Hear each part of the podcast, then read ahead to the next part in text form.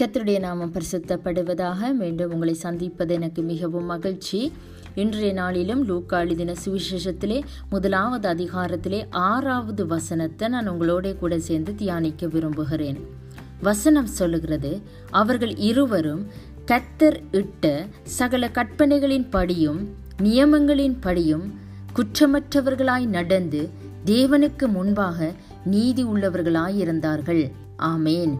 வசனம் சொல்லுகிறது. அவர்கள் இருவரும் கத்தரிட்ட சகல கற்பனைகளின் படியையும் நியமங்களின் படியும் குற்றமற்றவர்களாய் நடந்து தேவனுக்கு முன்பாக நீதி உள்ளவர்களாய் இருந்தார்கள் என்று சொல்லி. ஆமேன்.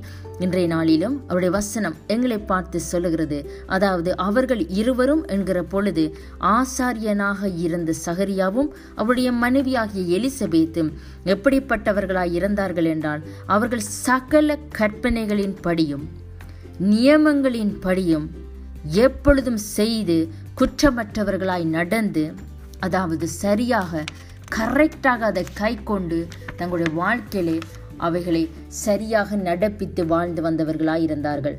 அது மட்டுமல்ல வசனம் சொல்லுகிறது அவர்கள் தேவனுக்கு முன்பாக நீதி உள்ளவர்களாயும் இருந்தார்கள் என்று சொல்லி. ஆமேன். அதுபோலதான் இன்றைய நாளிலும் அவருடைய வசனம் எங்களை பார்த்து சொல்லுகிறது. எங்கள் ஆவிக்குரிய ஆசாரியர்களாய் இருக்கிற நாங்கள் அவருடைய கற்பனைகளையும் அவர்களுக்கு எழுதி கொடுத்திருக்கிற அந்த நியமங்களையும் நாங்கள் கை கொண்டு நடக்கிறோமா? அவர் எங்கள் அவர் அவர் அவருக்கு முன்பாக நாங்கள் நீதி உள்ளவர்களாய் எங்கள் வாழ்க்கையில் நடக்கிறோமா என்று சொல்லி நாங்கள் எங்களை ஆராய்ந்து அறிந்து செயல்படுகிற பொழுது நிச்சயமாக எங்களை குறித்தும் தேவன் இப்படியான ஒரு நல்ல சாட்சியை கொடுக்க அவர் வல்லமுள்ள தேவனாக இருக்கிறார். அதுதான் சங்கீத நூற்றி பத்தொன்பதாவது அதிகாரத்தில் எப்படியாக சொல்லப்படுகிறது? உம்முடைய கற்பனைகளை கற்றுக்கொள்ள என்னை உணர்வுள்ளவன் ஆக்கும் என்று சொல்லி. ஆமேன்.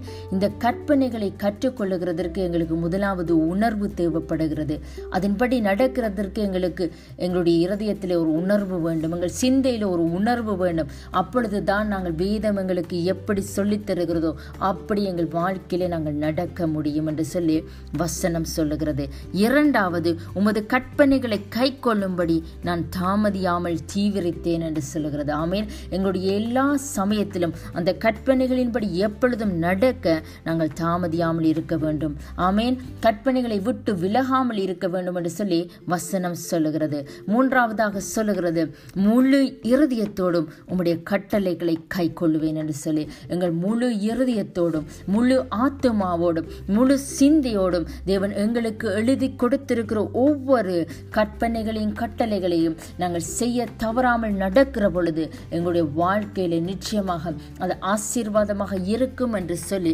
இன்றைய நாளிலும் வசனம் எங்களை பார்த்து சொல்லுகிறது. நாங்களும் எலிசபெத் போல சகரியா குடும்பத்தை போல நிச்சயமாக ஒரு சாட்சியுள்ள குடும்பமாக இந்த உலகத்தில் வாழ முடியும் என்று சொல்லி வசனம் சொல்லுகிறது.